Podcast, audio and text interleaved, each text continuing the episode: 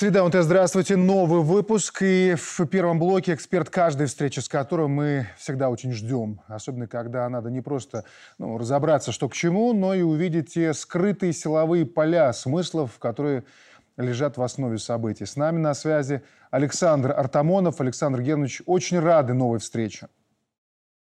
Добрый день, приветствую всех. Вот начнем с новостной повестки, пожалуй. Вот удары США и Великобритании по Йемену. Вот как вы оцениваете саму атаку, реакцию мирового сообщества на это?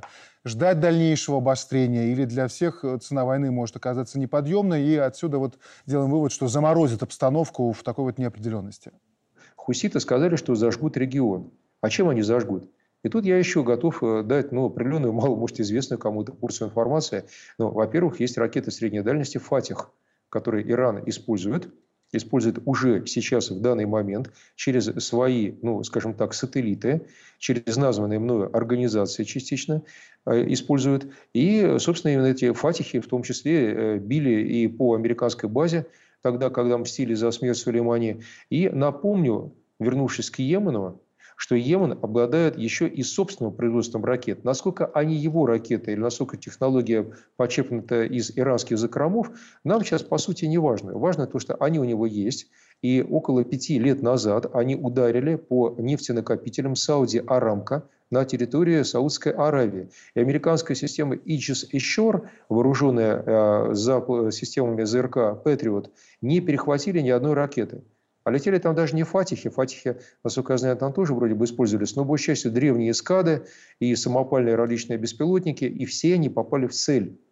Поэтому, исходя из всего того, что я сказал, ну, ясно, что э, Байден может отправиться к правцам в скором времени, в силу своего почтенного возраста, но американцам придется отвечать. И э, закончим, что у Ирана, это вообще мало кто знает, даже в России, может, знает Беларуси, есть гиперзвуковое оружие. И это действительно ну, открытие для многих, потому что а, гиперзвук у Ирана доказанный. Они предоставили доказательства на полигоне испытания гиперзвука. И а, в том числе у них есть боеголовки небольшой мощности, 10-15 килотонн, ядерные боеголовки. Но это из того, что мне известно. Или это из того, точнее, что я могу озвучить. Никто не говорит, что у Ирана нет более мощных боеголовок. А уж гиперзвук и даже без ядерных боеголовок, в особенности в районе, ну, простите, нефтяных полей, уж может наделать, я сказал бы, э, много чего, наломать дров. Так что э, у хуситов есть определенные причины, считают, что они знают и могут чем ответить. И, наконец, э, под занавес, насколько это может поджечь регион, на мой взгляд, именно Ближний Восток становится все более средоточием войны с точки зрения арабских экспертов, моих коллег, многих коллег, вот, э, могу сказать то, что э, пока еще Ближний Восток к большой войне не готов, но узел завязывается все, я бы сказал, бы, э, туже и туже. Это в чем-то оттягивает проблематику большой войны от российско-белорусских границ на юг. Это просто констатация факта. И а, похоже, что да, действительно война там вспыхнет. Но не думаю, чтобы это произошло в ближайшие полгода-год. Еще одна большая тема, которая, ну, наверное, будет на протяжении всего года в разных аналитических форматах. Это год важнейших выборов. В первую очередь мир будет следить за кампаниями в России и США. Вот у меня такой вопрос. Россия готова к выборам президента? И вот так сформулирую, за что в первую очередь будут голосовать сейчас россияне? Смотрите, россияне в настоящий момент, насколько я понимаю, голосуют просто за право на жизнь, право на собственную цивилизацию. Я напомню, а, это шире, чем Россия как таковая, сейчас мы на этом немножечко остановимся. Напомню слова французского философа, во Франции философ очень почитают, они не только занимаются теоретической наукой. Я про Мишеля Тода – Мишель Тода, две буквы «Д» на конце, заявил, что Россия вступила в экзистенциальный конфликт с Западом. Фактически то, что утверждает Йенс Столтенберг, не только он, это доказывает. Имеется в виду простым э, русским языком, что э, кого-то с этого поля боя обязательно вынесут пятками вперед. То есть из этого конфликта нет выхода, кроме как, э, чтобы кто-то погиб.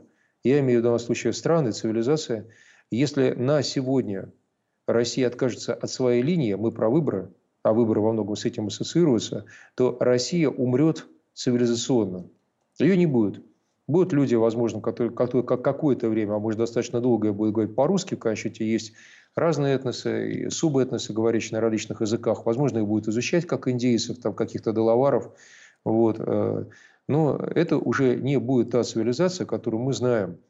И которую, как я считаю, как общая гребница, единая для России, Беларуси и Украины.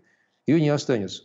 Так как Россия в чем-то, может быть, менее развитая или, я бы сказал, бы, ну, а, менее разработана а, в силу своих колоссальных просторов, чем а, Беларусь, культурно-цивилизационный контекст.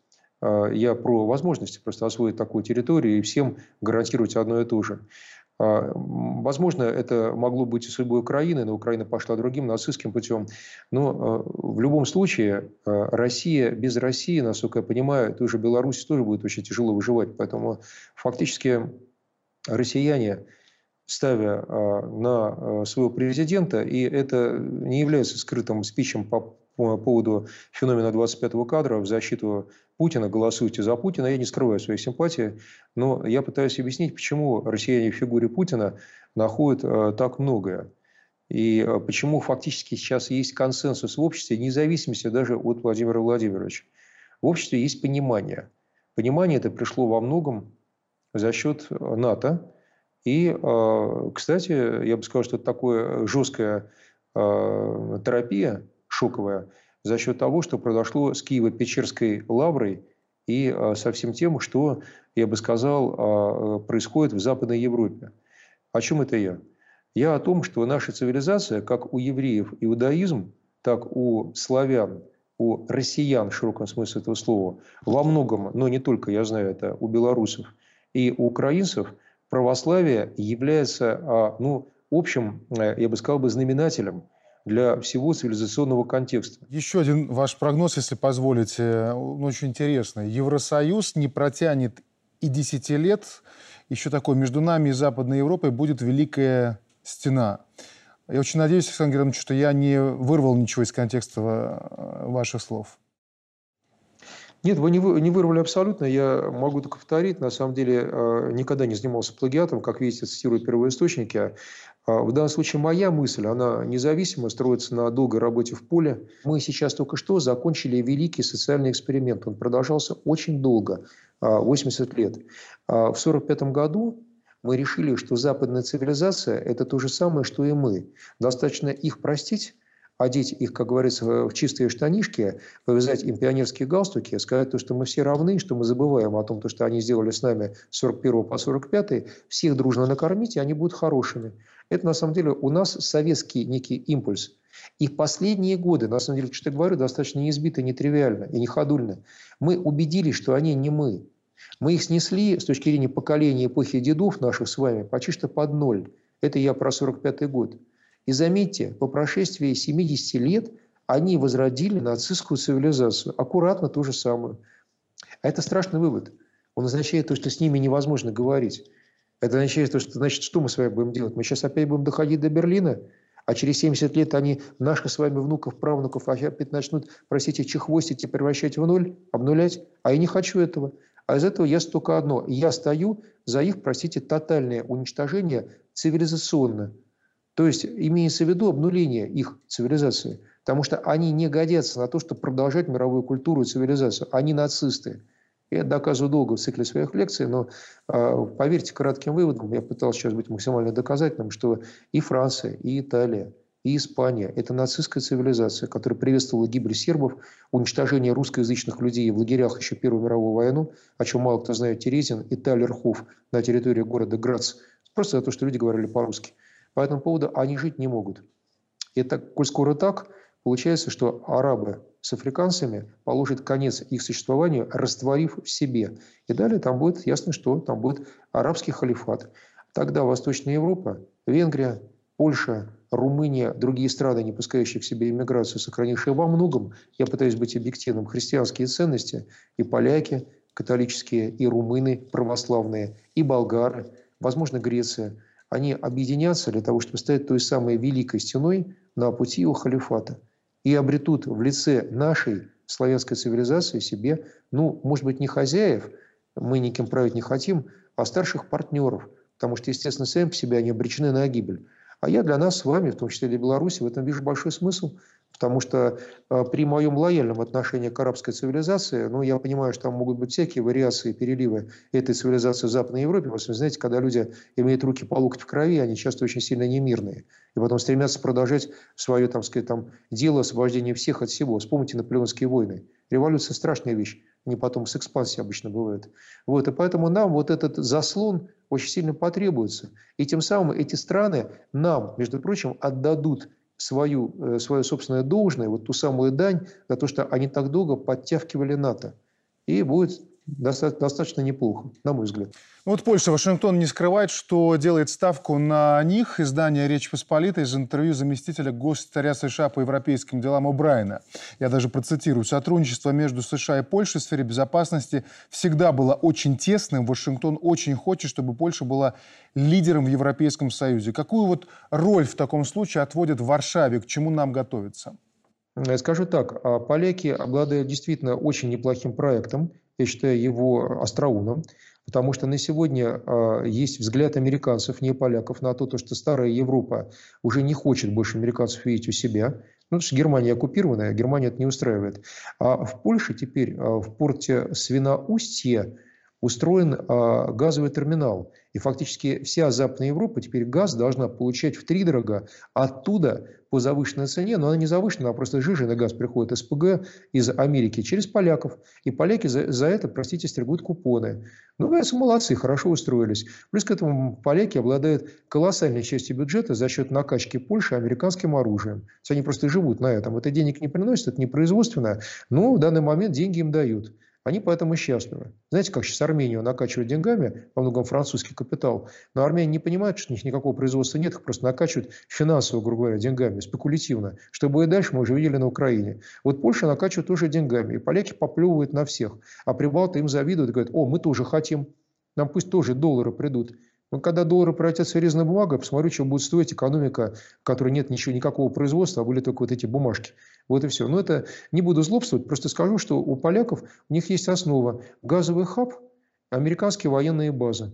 Они этого хотят. Но они хитрые ребята. Они и про развитие собственной промышленности не забывают. Хотя, все-таки я кину камень в их сторону, на этом закончу, потому что действительно иначе буду говорить бесконечно, собственно, боевой танк они сделать не смогли. После того, как они пытались переделывать Т-72 достаточно долго, теперь они заказали, внимание, более 800, 800 э, черных пантер К-2 у Южной Кореи. А говорю я об этом, потому что касается безопасности Беларуси. Потому что у самой черной, э, простите, у черных пантер у самой Кореи э, где-то порядка 200 единиц. А 850 заказали поляки. И первую сотку они уже получили. Танк действительно очень хороший. Это э, танк, во многом обладающий характеристиками Т-90, Э, они даже считают, что я про западников арматы. Ну, арматы на сегодняшний день все прототип, поэтому говорим про Т-90. И э, в любом случае это действительно очень тревожный звоночек такой для всех, для нас. А поляки этот танк сами сделать не смогли. Поэтому никакой там промышленности особо сильно не развивается, но то, что у них было, они сохраняют. И э, тут, э, ну, преуспели, не преуспели, а, как говорится, себе на банан зарабатывают, вспоминаю старинный анекдот. Э, другое дело, что не такой сильный центр, чтобы что-то дать другим странам. Да не хотят они давать, они хотят просто развить свою великую Польшу, и туда наладить сброс и сбыт собственных продуктов питания. Польша все-таки сельхозстрана тоже во многом, и э, свои, собственно, то, что промышленность с них производит. То есть, вопреки в урон и в ущерб интересам своих соседей. Но некоторые соседи класса Украины этого почему-то не видят. Ну вот опять э, Шваб и компания собрались в Давосе. И одна из тем обсуждения с участием главы ВОЗ а, подготовка к новой болезни X, которая потенциально сможет в 20 раз превзойти ковид по смертности. Мало им?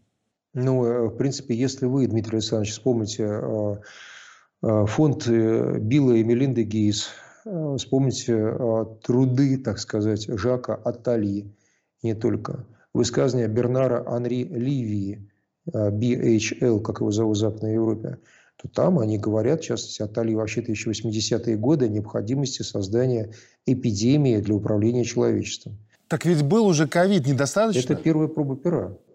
Не более того. Это пока еще, знаете, такой игрушечный вирус. А, в силу того, что... Э, ну, смотрите, есть разные способы. Э, я вот пока вот называю имена, пароли, явки, я люблю конкретику. Ну, давайте по конкретике посмотрим еще. А, когда в Мариуполе были взяты подземелья Азовстали, то там обнаружили биолабораторию Яма, ее защищали, в частности, канадские и французские спецназовцы. И куда они делись, тоже очень большой вопрос, но отдельный. Так вот, они брали людей, я это говорю совершенно точно, технологично точно сейчас подсказываюсь, из тюрьмы библиотека, которая находилась на поверхности в Мариуполе. Библиотека называлась потому, что там люди стояли вертикально многие сутки. А еще потому, что любого человека, попавшего в библиотеку, как шутили нацисты, можно было прочитать. То есть он после этого становился прозрачным, как книга. Наверное, после выставки. А наиболее ретивых они отправляли в яму на биологические эксперименты в подземелье. Оттуда не выходил уже никто, тела растворяли в кислоте. Так вот, а там, а также других центрах, допустим, в Грузии, в центре Лугар, тоже говорю вполне адресно, сейчас создаются а, устойчивые к антибиотикам, а, скажем так, возбудители известных заболеваний. Обратите внимание, что сейчас была вспышка кори, в частности. Это не та э, возможная корь, возможно, я специально говорю возможно, потому что по моим данным, которая просто корь. А в американских э, центрах, и об этом говорит глава э, РХСЗО, так сказать, э, заместитель министра обороны России, так сказать, э, Кириллин, не только он, Кириллов, создаются, э, э, ну, скажем так, штаммы или возбудители болезней, которые вам кажется, вы давно знаете, а на самом деле они не реагируют на то, чем их обычно лечат то есть специально устойчивые. И вот эти особо вирулентные инфекции потом выпускаются здесь, на нашем континенте. Вот, в частности, чем занимаются американские военные лаборатории. На Украине их полно. Это фрагмент. Очень рекомендую полную версию интервью. Она, как и всегда, на нашем сайте и YouTube-канале ОНТ. Через пару минут ждем в этой студии гостей. Продолжим обсуждать главные события. Мы продолжаем в начале этого блока программы вот такие слова. Мир накануне грандиознейших событий. Я уже как-то намекал год, полгода назад, повторял, что мы сегодня в такой сложной ситуации, что это подобно тому, что мы идем по тонкому льду. Неосторожный шаг, и мы можем утонуть, опрокинуть государство. Поэтому этот год будет очень сложным – по всем своим событиям очень шумным должен быть, но мы должны сделать все, чтобы он был тихим и спокойным. А откуда исходит главная угроза, Николай Евгеньевич? Главная угроза исходит из переустройства мира, происходящего на наших глазах. Вот это главное. То есть даже не какое-то конкретное государство, Нет. а процесс? Это процесс, который запущен, который происходит в том числе на наших глазах, это процесс, который втягивает в свой оборот все больше и больше государств, появляется все больше горячих точек. По оценке Лондонского института международных исследований, стратегических исследований, на прошлый год 183 точки конфликтной, из них 57 с горячих конфликтов, то есть там, где льется кровь и где применяется оружие. Поэтому говорить о том, что одна точка возможного конфликта не приходится. Об этом, в принципе, говорит наш глава государства. Да, год будет тяжелый, потому что фаза переустройства мира входит, в, так скажем, наверное, в свой апогей. Сегодня пути назад уже нет. Мир уже не станет таким, как он, каким он был раньше. А почему мы не можем четко назвать, например, что Лондон и Вашингтон? Разве не они воду мутят? Не от э, них главные Наверное, проблемы для мира сейчас? Мы можем сказать и Лондон, можем сказать и Вашингтон. Только что от этого изменится, да? Да, процесс-то будет так, таким, какой он есть. И точно так же будут вспыхивать вооруженные конфликты. Ну, давайте посмотрим немножко в другую сторону. Кроме Лондона и Вашингтона есть еще ФРГ, допустим, Германия, которая тоже, в общем-то, бряцает оружием и решает свои задачи. Плюс 7 миллиардов евро пообещало в 2024 году выделить, и правительство вроде как уже даже решение вынесло. Такое. Есть и Франция, которая не самое слабое государство в мире. Есть еще ряд других стран, которые не удовлетворены тем состоянием, своим, которые есть сегодня, и пытаются решить свои задачи за счет других. Ну вот очень интересное и важное совещание. Вчера было во Дворце независимости, обсуждали стратегические документы, проект концепции нацбезопасности и новой военной доктрины. Оба документа должны быть вынесены на утверждение Всебелорусским народным собранием. Ключевой посыл – неформально подойти к подготовке новой концепции. Обстоятельно обсудить этот документ, спросить мнений людей. Обеспечение национальной безопасности – наша общая задача. Вы знаете обстановку вокруг Беларуси не хуже меня. Ключевые направления трансформации современных рисков, вызовов и угроз в сфере национальной безопасности довольно подробно изложены в концепции и военной доктрине. И многие заложенные там оценки и прогнозы уже сбываются. Посмотрите, что происходит на Ближнем Востоке. Это страшнейшая гуманитарная катастрофа. Обратите внимание, что угрозы применения ядерного оружия зазвучали практически сразу после эскалации конфликта. И как это обычно бывает, со стороны цивилизованного Запада никаких санкций не последовало. Дежурное заявление, как будто ничего не произошло. К сожалению, мы вернулись во времена, когда военная сила стала главным аргументом при выстраивании межгосударственных отношений. Алексей Викторович. Ну что, ну прав наш президент, как всегда, как неоднократно уже бывало и подтверждались все его слова, поэтому э, то, о чем мы говорим сейчас, э, во-первых, э, мир действительно пришел к той стадии, к той точке, когда э, все наследие Второй мировой, а точнее послевоенная система, так называемая Ялтинско-Потсдамская, она уже уничтожена в ноль не осталось, как коллега говорит, никаких сдерживающих факторов, никаких договоров, никаких красных линий. Поэтому мы подошли фактически к ситуации, когда кто сильнее, тот и прав. Э, тут еще один такой момент. Почему э, так все непросто сейчас, да? Почему сложно даже назвать, кто является основным возмутителем спокойствия? То есть вы бы тоже никого да, не взяли? Нет, ну понятно, что здесь есть главные бенефициары. В первую очередь это лидеры э, западного мира. Это в первую очередь англосаксонское вот это ядро, США, Великобритания, которые традиционно стояли во главе этого мира и которые сегодня борются за то, чтобы сохранить свою гегемонию. Но Э, международные отношения имеют специфику развития. Там э, очень многофакторное взаимодействие, и поэтому иногда возникают силы, э, которыми потом становится невозможно управлять. То есть в силу обстоятельств появляются новые игроки, новые акторы, которые действуют уже сами по себе. Вот как мы вспомним, например, тот же ИГИЛ, да, когда-то Соединенные Штаты формировали и хотели его создать в качестве своего боевого тарана, а потом в результате столкнулись с тем, что это движение выступило против них же, так говорится, их же оружием стало их же бить. Сейчас посмотрите, э, вот, например,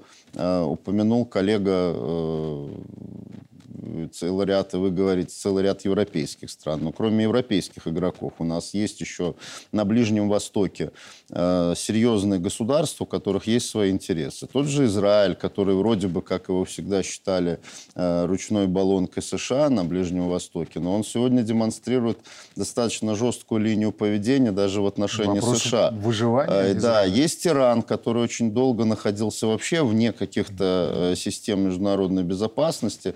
Первое так сказать, э, серьезное подсанкционное государство, которое в результате выработало свою линию поведения. Сейчас вот буквально на днях тут они э, провели серию ударов, которые явно ни с кем не согласуют, да, и их сложно предвидеть. И если мы посмотрим, то таких действительно точек напряжения в мире огромное количество. И поэтому э, мы сейчас э, говорили когда-то очень часто, что вот там США создают концепцию управляемого хаоса. К сожалению, хаос стал неуправляемым. Вот это самое страшное. А вот, Алексей Викторович и коллеги, смотрите, э, после того, как зак закончилось совещание, министр обороны Виктор Хренин вышел к журналистам, когда они спросили, какой ключевой посыл, он сказал, что вот принципиально отметил, Беларусь не рассматривает ни один народ как своего врага, несмотря на действия их правительств. При этом важное нововведение – адресность. То есть мы четко указываем источники военных угроз для Беларуси. Мы четко называем источники угроз – и от каких стран они исходят, пояснил министр. Вот, Алексей Алексеевич, а тут противоречия нет. С одной стороны, никого не считаем врагами, а с другой стороны, четко указываем, откуда исходят угрозы. Знаете, тут э, важно понимать э, сам процессы, те, которые формируются у нас в нашем регионе, в Восточной Европе, в принципе, э, Европе. Исходя из этого и, в принципе, строилась и концепция национальной безопасности, и военная доктрина. Э, эти процессы, в первую очередь, э, конечно же, в базисе лежат экономические, финансовые.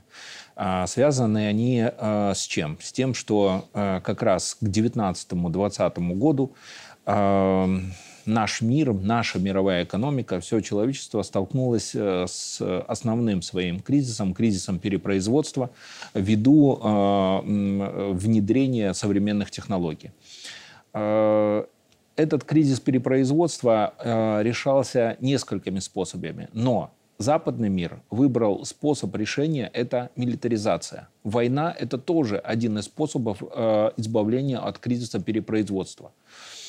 А, и мы, э, в принципе, за, в период с 22 года по 24 э, прекрасно видели, как э, западные страны, страны НАТО очищали, можно так сказать, э, свои старые арсеналы, которые остались после Холодной войны, а, с посылом того, что необходимо дальше выделять э, бюджетные средства для того, чтобы закупать э, новое вооружение, военную технику у американских, британских оборонных компаний, либо у своих, свои развивать.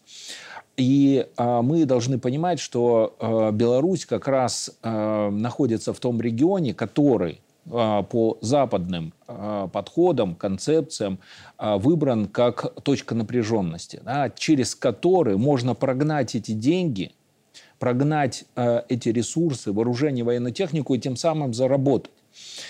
Сдерживает их, как правильно уже было отмечено, это в первую очередь то, что и в Беларуси, и у нашего э, союзника в рамках союзного государства Российской Федерации есть тактическое и стратегическое ядерное оружие. Не было бы этого, они бы давно о, нас захватили и пошли бы дальше там за Москву уже Правильно, бы что заходили. мы четко определяем источники угроз вот в военной доктрине, в концепции национальной мы, безопасности? Э, э, определяем их, знаете, не просто называя там а Соединенные Штаты наш враг или там Британия наш враг.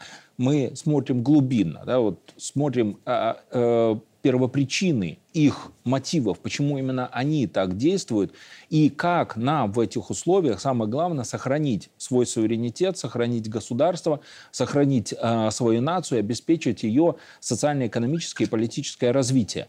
В современных условиях это крайне сложно, потому что вот мы не раз в рамках нашей передачи обсуждали, что западные идеологи сейчас ориентируются как раз на концепцию разрушения суверенных государств, насаждения не то что хаоса, да, но ситуации, когда э, э, государство народы резко погружаются из состояния некого цивилизационного роста в состояние средневековья, а то и какого-нибудь первобытного хаоса. Я бы хотел продолжить mm-hmm. мысль Алексея, именно в каком вернуться к первоисточнику. Ведь фраза сказана министром обороны, mm-hmm. мы не рассматриваем ни один из народов в качестве Совершенно собственного верно. Очень врага. важная фраза. Вот главное из всего, из всей этой фразы именно народ. Белорусы не рассматривают народы в качестве своих врагов. Но мы рассматриваем государства, союзы государств, которые э, реализуют собственную политику, которая направлена против Республики Беларусь, против нашего развития. Именно в этом суть сказанного. Но и второй момент. Мы четко понимаем, что угрозы есть. И мы об этом заявляем и показываем это в своей концепции. И мы вторую делаем вещь, которую до этого, наверное, не говорили. Мы показываем, каким мы образом будем нейтрализовывать эти угрозы, как система государственная и весь, э, так скажем, вся Беларусь будет реагировать на эти угрозы. И вот здесь уже идет адресность. Кто, когда и что должен сделать, чтобы мы жили спокойно, чтобы мы могли обеспечить будущее наших детей и наших внуков. Некоторые могут э, задать вопрос нам по поводу того, что ну а кто где в своей концепции нацбезопасности указывает на врагов. Здесь мы не будем долго останавливаться, просто порекомендуем почитать, например, концепцию нацбезопасности Соединенных Штатов, которая mm-hmm. Там не так давно Россия, была подписана Китай, Россия, да. Китай, Давайте которая посмотрим, угрозы. последнюю. указана как угроза и враги. А, и, Может быть, прокомментируйте тогда и это. В военной доктрине появилась новая глава, где обозначены союзнические обязательства Беларуси. Да, реально жизнь идет вперед. С 2010 года, с 2011, когда предыдущие концепции были введены в жизнь, произошло много изменений. У Беларуси появились э, союзнические обязательства по отношению к Российской Федерации, по отношению к ОДКБ, подписаны определенные договора, и которые э, прошли апробацию в 2022 в Казахстане, когда э, объединенные силы э, ОДКБ были использованы для нейтрализации военного назовем, переворота государственного в Казахстане. Соответственно, мы, выполняя реально свои задачи в рамках договоров международных, мы не имели этого в своей военной доктрине и в концепции национальной безопасности. То есть мы привели в соответствие наши э, главные документы в военной сфере с, реальными, с реальной ситуацией, сложившейся в мире, и с реальными задачами, которые выполняют вооруженные силы и военные организации Республики Беларусь. Тут еще можно добавить, почему произошел пересмотр, да, и почему мы прописали это в доктрине военной, в концепции. Не забываем, в 2022 году у нас были внесены поправки в Конституцию. И мы как раз из Конституции на референдуме всенародном убрали пункт о внеблоковом статусе, о стремлении к внеблоковому статусу Республики Беларусь, что на самом деле нам мешало раньше в доктрины все эти военные, в концепции безопасности вводить какие-либо обязательства по отношению к вот этим внешним блокам. То есть мы фактически, да, де-факто, являясь участниками большого числа очень важных, нужных, и я считаю, что это были очень правильные соглашения, все э, наши договоренности с Российской Федерацией в плане союзного государства, вступления в АДКБ, это и Евразийский экономический союз, это все э, то, что решалось Беларусью по факту, сегодня дает нам и обеспечивает нам и экономическую, и политическую, и военную защищенность от вот этих внешних угроз. Но внутри у нас в Конституции имелись противоречия. Мы сами себе как бы запрещали вообще ориентироваться на нашу внешнеполитическую деятельность и на наши внешнеполитические соглашения. Сейчас, когда эти препоны были убраны, то вполне логично, что у нас произошло и изменение как бы подзаконных актов, чтобы мы там не говорили, да, но все эти концепции доктрины, они исходят из главного, из суверенитета Беларуси, из Конституции, главнейшего документа, э, который для нас является определяющим. Давайте продолжим тему угроз э, и как раз еще стратегии Запада в предстоящей электоральной кампании. США работают над созданием пятой колонны в России, намерены для этого активизировать работу с россиянами, выпускниками американских программ обмена, сообщает агентство РИА Новости со ссылкой на главу службы внешней разведки России Нарышкина. Ну и теперь в отношении Беларуси. На этот раз я процитирую Financial Times. Вот что они пишут. Европейская комиссия обратилась к Google и другим биг-тех-компаниям с просьбой начать активное продвижение позиционных СМИ в Беларуси. Брюссель просит платформы активнее продвигать их материалы в лентах и поиске. По версии еврочиновников следует сделать так, чтобы ссылки на оппозиционные ресурсы были выше, чем материалы проправительственных СМИ. Вот с такими демократами приходится иметь дело. Знаете, тут можно сразу я как представитель журналистского сообщества выскажусь вначале. Э, Многочисленные соцопросы последние, да, они фиксируют э, значительный рост доверия э, белорусов к государственным средствам массовой информации. Рост доверия, рост интереса. И рост смотрибельности, да, увеличение всех этих индексов, показателей смотрибельности. То есть э, с точки зрения э, наполняемости, с точки зрения контента, безусловно, сегодня государственные СМИ на голову выше всех этих оппозиционных ресурсов, которые когда-то себя позиционировали как якобы независимые, якобы несущие истину в последней инстанции. Сегодня мы видим, что у них это реальная желтая пропаганда. Поэтому э, с точки зрения э, честной, справедливой конкурентной борьбы, о которой тоже нам всегда любили говорить на Западе, сегодня они проигрывают и проигрывают вчастую. Ну и что мы видим? Вот этот чудесный э, Запад, который любит говорить о конкурентности, о рыночности во всем, в том числе на информационном рынке, демонстрируют свои же любимые способы борьбы. Не можешь это победить. хотя бы пытались ну, скрыть. Ну, сейчас а сейчас, сейчас они, они уже сами заявляют. объявили, что они ведут войну за свои принципы, и они будут их навязывать всеми способами. Конечно, единственный момент очень плохой для нас, то, что э, мы сегодня ведем борьбу на их ресурсах, на их платформах, не имея возможности именно к технической модерации, мы здесь будем да, проигрывать. Я хочу просто сказать, что в этом направлении большая работа ведется. Вот в прошлом году принимал участие вместе с коллегами в большом коммуникационном форуме в Сиане, в китайском. Э, там были представители медиа со всего мира. Э, в том числе нам интересно это Евразия, э, значит, Азия и Ближний Восток. И там, вот мы инициировали эту тему, поднимали, создание вот этой общей медийной платформы внутри вот этого проекта «Один пояс, один путь». Я должен сказать, что оно не просто вызвало интерес, заинтересованность этим. Уже идет работа к тому, чтобы вот эти вот общие платформы, чтобы был полноценный диалог цивилизаций. Эта работа уже идет. Поэтому будем надеяться, что ее никто нигде на каком-то этапе не остановит, потому что мы в этом действительно заинтересованы.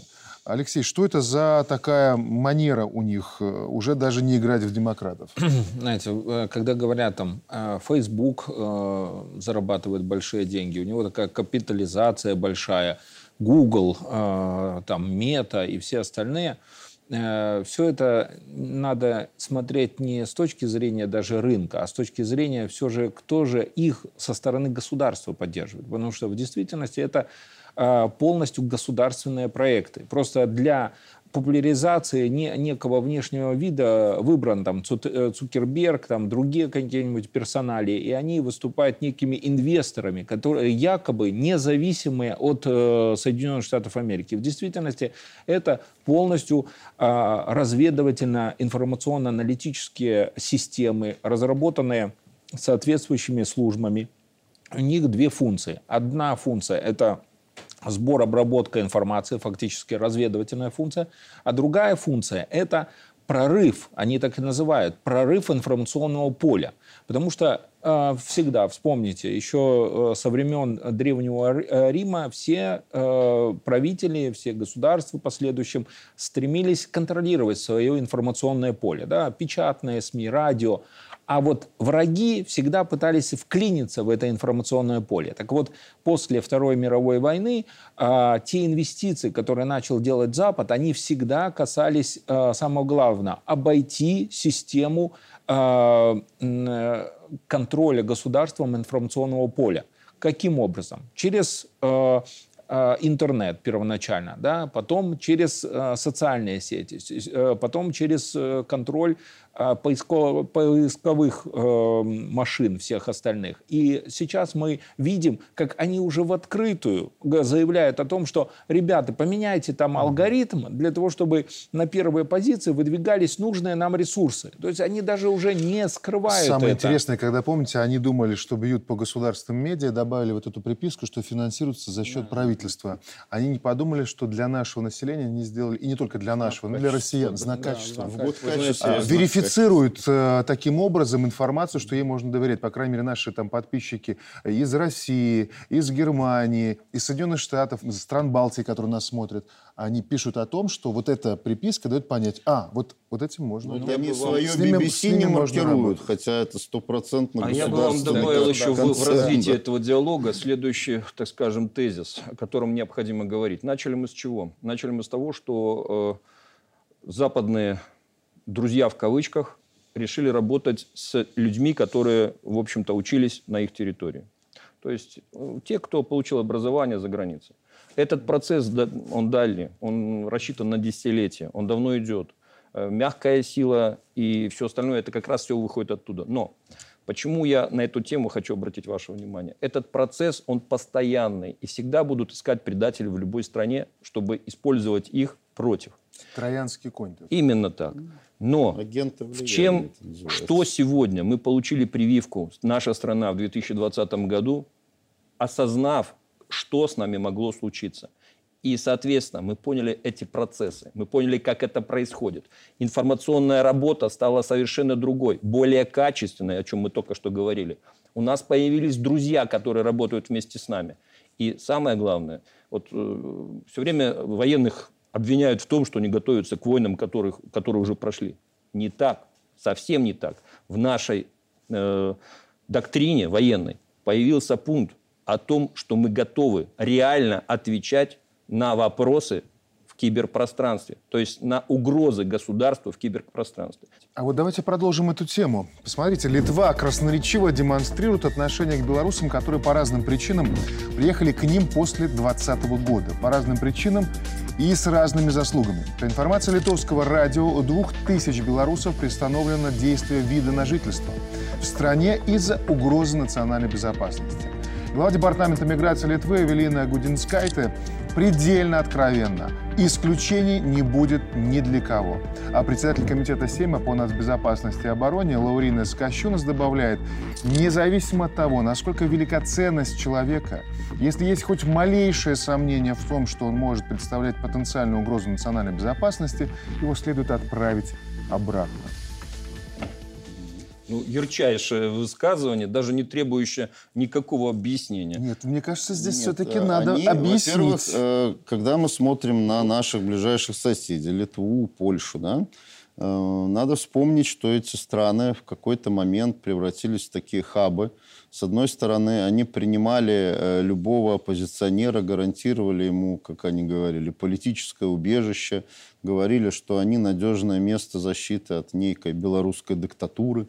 Э, они обещали здесь этим людям золотые горы. Те, кто, например, здесь э, даже в силу своей интеллектуальной неспособности не мог закончить вуз, пожалуйста, программа Калиновского, которая там в Польше реализовывались, пожалуйста, перебежавший вражеский этот вуз, Европейский гуманитарный университет, как такая Шарашкина контора по выдаче дипломов политологов и, и других непонятных личностей.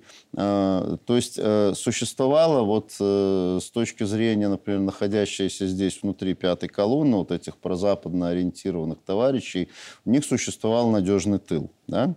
И они всегда, э, работая здесь против белорусского государства, живя в белорусском государстве, пользуясь всеми социальными благами, предоставляемыми государством, за счет других граждан этого государства, они вели подрывную деятельность против Беларуси.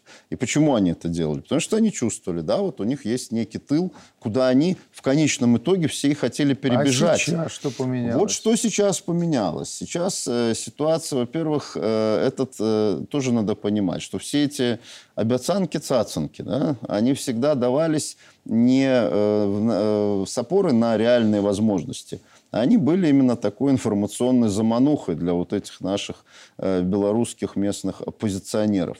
Они нужны были для того, чтобы эти люди сидели здесь и вели эту работу. Когда реально столкнулись с наплывом относительно большого числа этих беженцев, которые э, не умеют ничего, которые не социализируются в местных обществах, которые не желают на самом деле заниматься работой. Да? То есть у них сидит сейчас достаточно большой такой балласт.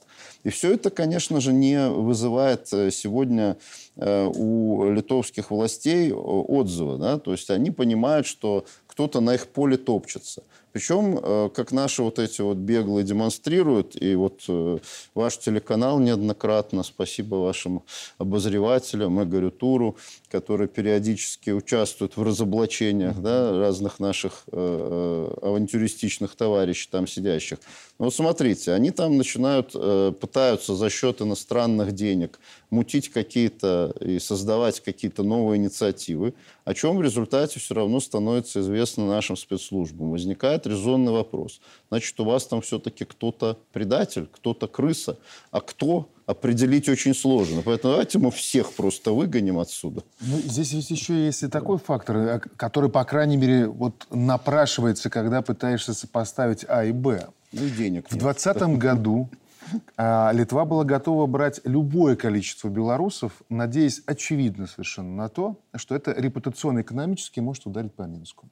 Когда этот эффект не оправдался, они сегодня смотрят и говорят, ребят, ну ничего личного, Только вот с вещами на выход. Не получилось. Не получилось, не сработало. Минск как стоял, так и стоит.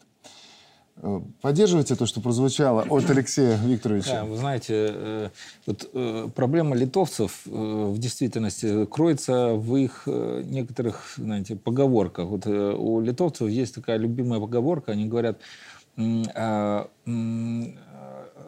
белорусы – это улучшенные а, литовцами русские, а латыши, латыши – это ухудшенные э, немцами литовцы, понимаете? То есть у них вот про проблема величия э, крайне сохраняется. И вот э, когда э, есть проблема с величием, э, есть желание, э, знаете, доминировать над кем-то. И вот, э, вот такие решения, такие явные, видите, они же публичные решения о том, что давайте белорусов всех выгоним, они в том числе э, носят э, показной характер для того, чтобы продемонстрировать, что Вильнюс есть великая держава. Знаете, вот они там вначале приняли, а потом сказали, а теперь уезжайте. Да? То, то есть фактически это некий элемент княжества, даже не, не империи какой-то, а княжества, потому что империи они обычно принимают народы Конечно. в себе, да? а княжество, вот ты мне нужен, мы тебя примем. Не, не нужен, да, больше. выкинули, понимаете? И С вот глаз них... Здесь есть еще одна составляющая, наверное, продолжу мысль насчет литовцев именно с точки зрения следующей. У них есть внутренний страх и понимание того, что государство потихонечку разваливается и разъезжается. Это первое. Люди разъезжаются. Второй момент. Э, та пропаганда, которую они ведут, Европа, Соединенные Штаты, те учения, которые проходят на территории Литвы и стран Балтии, показывают, что следующим за Украиной должны быть Литва и Латвия. И это у них прописано в концепциях. Это те сценарии, которые разыгрываются на натовских учениях. И вот этот страх, э, в том числе внешнего врага, которого они сами себе создали, а тут еще появляется внутренний, который непонятно как себя поведет в ближайшей перспективе. А смотрите, когда в стране полтора миллиона человек остается – а из них еще несколько там тысяч, а может и десят, десяток ну, тысяч. Вообще говорят, это да, активные штыки, тысяч, которые могут что-то сейчас... сделать. Вот в этом и страх литовской Не так много времени остается. Еще одна тема, ее важно затронуть, потому что этот процесс происходит именно в эти дни. Я имею в виду, конечно же, Украину, которая в Давосе сейчас э, представляет свою так называемую формулу мира Зеленского, которая по факту не что иное, как попытка поставить ультиматум Российской Федерации. Сдавайтесь, с территории возвращайте, еще компенсируйте наши потери. Понятно, понятно, что Россия никогда на это не пойдет. С чем мы здесь имеем дело, тезисно, если можно? Ну, э, во-первых, э, в Давосе дали в нос товарищу Зеленскому. Он пытался это организовать площадку, но, во-первых, отсутствие там самой э, России, главного субъекта, участника подобных возможных соглашений, переговоров, уже сводит на нет все возможности этих переговоров. И характерно, что, например, нынешний президент Швейцарии указал на этот факт нелицеприятный, сказал, что что ну, мы перспектив больших не видим. Плюс отсутствие Китая, которые зазывали, которые приглашали, который демонстративно на все эти разборки украинские просто не явился, тоже показатель того, что э, это опять еще один внутренний междусобойчик. Да? Собрались те же люди, тот же Запад, который поддерживает Украину, опять что-то Украине пообещали, пообещали крепко, дружно их поддерживать, при том, что все отмечают, что эта поддержка сокращается, что есть задержки с финансовыми выплатами. То есть, по большому счету, вся эта давосская авантюра, Зеленский в очередной раз приехал, во-первых, клянчить деньги, поддержку, во-вторых, э, выказать себя неким таким борцом за принципы, да, и что он не отступает от этих принципов и ни на какие переговоры непосредственно с Россией не пойдет. Эта позиция стала раздражать все больше она, и больше. Да, она раздражает. Почему? Потому что он пытается заставить другие страны вписаться за Украину, начать давление на Россию, а мы видим, что уже многие бренды, многие западные, сами ушедшие компании из России сегодня возвращаются туда. Давос я, это, те, Давос это во многом о бизнесе, да, и бизнес говорит, что ему уже эта война надоела. И что они хотят все-таки возрождения глобального мира, где будут открытые границы, открытая торговля. А больше шансов, больше шансов у Папы Римского, который, как сообщается, готовит свой мини-саммит в Ватикане, э, куда будут приглашать и украинскую, и российскую делегацию? Или это пока больше такая информационная история? Ну, Папа Римский пока, наверное, сам не в том состоянии. Под, под, хотя под эгидой Ватикана а, мы Ватикан, знаем... Да. да, под эгидой Ватикана происходят интересные процессы. Это всегда была такая достаточно закрытая дипломатическая площадка, но которой успешно пользуются. Поэтому, мне кажется, даже, да, у папы, у папы больше вариантов есть для того, чтобы посадить за стол переговоров интересные стороны все. По Украине в Давосе формула мира и вообще перспектива. Вот, э, Алексей поддерживает, что на факультете журналистики читают Жан Бодриара, да, всегда. Это основа, основа э, современного медийного пространства. Так вот, наверное, они там начитались этого Бодриара и... Э, Симулякры э, Да, и создают себе симулякры. Вот каждый раз, понимаете, вот они э, целые там несколько месяцев пишут эту концепцию нового симулякра, что вот э, Зеленский приедет на Давосе, новый, новый мир, тут на всем навяжем, приезжает, бах, симуля... э, симулякра, это зеркало э, Хорошо, симулякре это просто идеально под то, что они создали своими руками. Да. Ну и самое главное, Давос и мир – это такие вещи немножко противоположные. Речь должна идти о финансовой составляющей и мировой кооперации. Сегодня говорят только о войне. И самое главное, Зеленский, который на самом деле уже надоел большинству стран мира, он эту мантру не останавливает. Война, война, война. У него нет пути решения задач. У него нет плана Б, С, Д, который может быть. Варианты решения должны быть. И должен быть стол переговоров. Переговоров нет. Есть только разговор о том, что мы всех победим, но мы должны победить все вместе. То есть в этот конфликт втягивается все больше и больше стран. Все больше и больше ресурсов. И самое главное – мы не готовы воевать сами, вы должны нам помочь всем, чем можем. И не только всем, чем можем, но еще и дополнительно. А теперь посмотрите. Ракета, которую сделали, допустим, в Германии, которая прилетела на территорию России с территории Украины и уничтожила людей на, допустим, Белгородской области. А если Российская Федерация ударит не по Украине, а по тем, кто произвел эту ракету, Сегодня такая же ситуация с хуситами. Именно такая. И, в принципе, с точки зрения сегодняшней практики и политики, Российская Федерация вполне может принять так подобное решение. И оно э, не является чем-то э, новым, чем-то э, несбыточным. Прецедент есть? Есть подобные прецеденты. Соответственно, зачем это продолжать? Только ради чего-то интереса. Зеленский отыгранная карта, и он это понимает. Ему надо любым способом информационный пузырь продолжать надувать. Похоже, у них там в Давосе есть козырь в рукаве, потому что когда они в среду 17 января, то есть сегодня, обсуждают, э, как мир будет готовиться, не противостоять, а готовиться к болезни X, которая сможет в 20 раз превзойти по смертности ковид, ты понимаешь, что от э, этого, я даже не знаю, как назвать эту группу, э, от ну, назову просто, ладно, от этих вот ребят в Давосе можно ждать чего угодно. Ковида им было мало. На этом мы останавливаться сегодня не будем. Я думаю, что через недельку будет возможность к этой теме вернуться, посмотреть, какие решения они там будут принимать. 23-й а, год казался сложным. Ну вот пришел 24-й год, и мы понимаем, что он может дать фору году, который ушел. А, это чего требует от нас в первую очередь? Во-первых, мы должны сохранить тот темп, который у нас набран уже. Да? Мы вступили в год качества, поэтому мы должны сохранить качество нашей жизни в первую очередь, качество нашей работы. Мы должны понимать, что во всем этом бурном мире, который вокруг нас там крутится, бушует, а, все-таки у Беларуси есть своя позиция, у нас есть своя страна, у нас есть своя жизнь, у нас есть свои задачи. Мы сейчас формируем э, органы государственной власти, проводим выборы, я думаю, они пройдут нормально в спокойной обстановке. Э, мы получаем запас прочности как минимум на 5 лет. Да? У нас есть вопросы, которые необходимо решать в экономике, об этом президент говорил и на новогоднем приеме, обращаясь э, к премьер-министру, говорил, что будет экономика, будет все остальное. Поэтому вот не сбавлять темпов работы над собой, да, сохранять сохранять и повышать качество нашей жизни, тогда, думаю, все у нас будет хорошо. Я, наверное, продолжу эту мысль следующим образом. Э, У нас закончился мир, э, год мира и созидания. Вот он не должен закончиться на нашей земле. Именно мир – это та составляющая, главная составляющая созидательного развития нашего государства. И мы должны сделать все, чтобы сюда не пришла война. Сделать все, чтобы наши люди жили спокойно, э, имея надежду на будущее и уверенность в завтрашнем дне.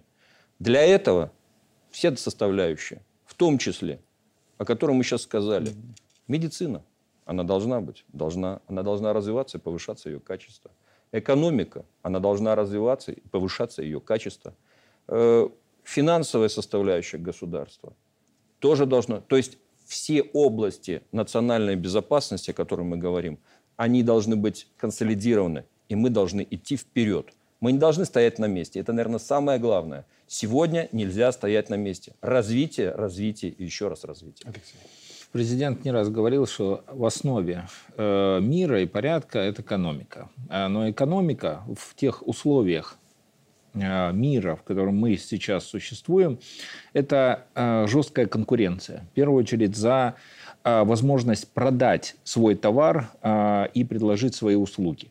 И президент э, особое внимание акцентировал на качестве наших э, продуктов и, услуг, которые поставляются на экспорт. Почему? Потому что другие страны, другие компании, корпорации, они тоже ориентируются на то, чтобы предлагать качественные товары за более низкую цену. И значит, те, кто смогут завоевать, удержать рынки в 2024 году, те и э, будут э, иметь хороший доход и хорошую национальную экономику. Не будет у нас э, доходов по экспорту, не будет э, доходов по экономике, конечно же, э, нас будет очень легко раскачать. Спасибо большое за этот разговор, за участие в программе. На сегодня все. До встречи через неделю. Впереди на ОНТ большой блок новостей. Счастливо.